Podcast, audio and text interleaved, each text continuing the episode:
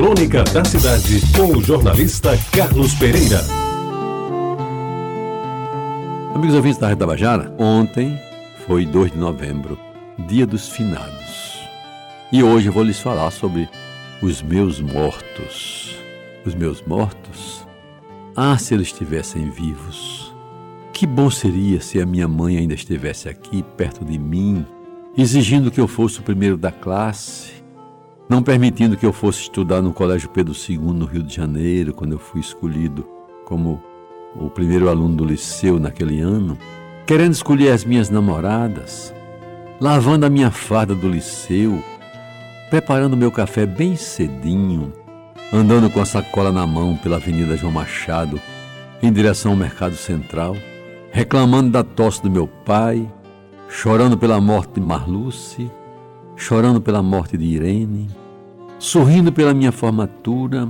procurando emprego para os filhos, ouvindo no rádio a hora da saudade, passeando de carro comigo pela cidade, me chamando de Carlinhos, como se eu nunca tivesse crescido, como se eu nunca tivesse passado os dez anos. Ah, meus amigos, como seria bom se ela ainda estivesse viva.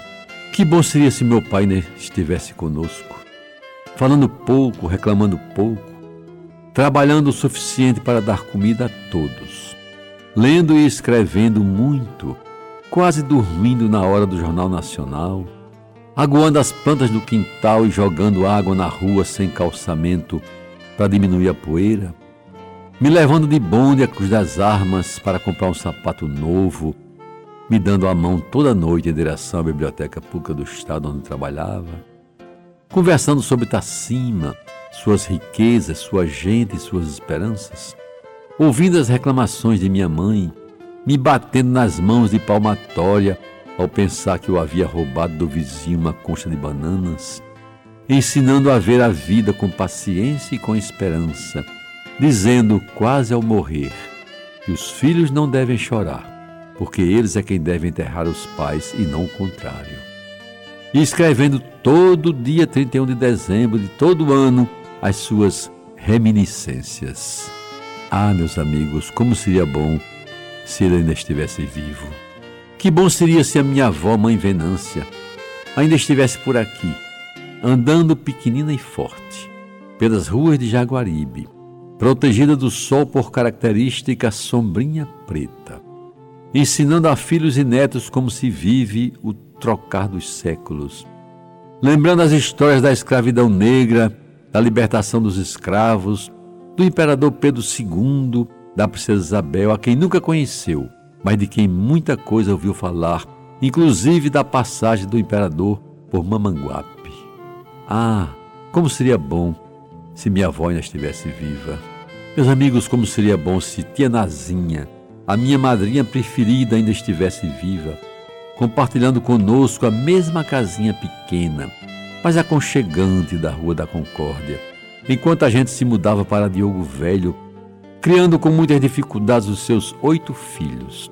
trabalhando vigorosamente em casa, dispensando a empregada que teimavam em lhe dar, cozinhando, lavando e passando as mais limpas roupas do bairro,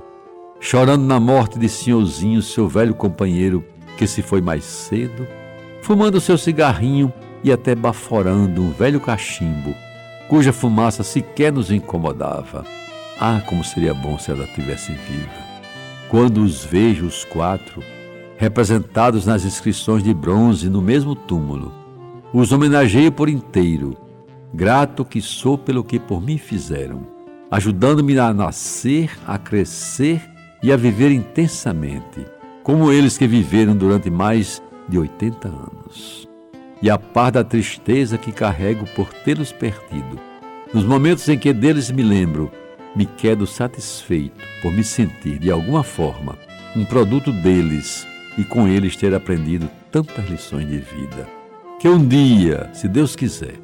também vão se transformar em simples lembranças para outros que já vieram e ainda aqueles que estão por vir. Amigos ouvintes, ah, os meus mortos, como seria bom se estivessem vivos. Você ouviu Crônica da Cidade com o jornalista Carlos Pereira.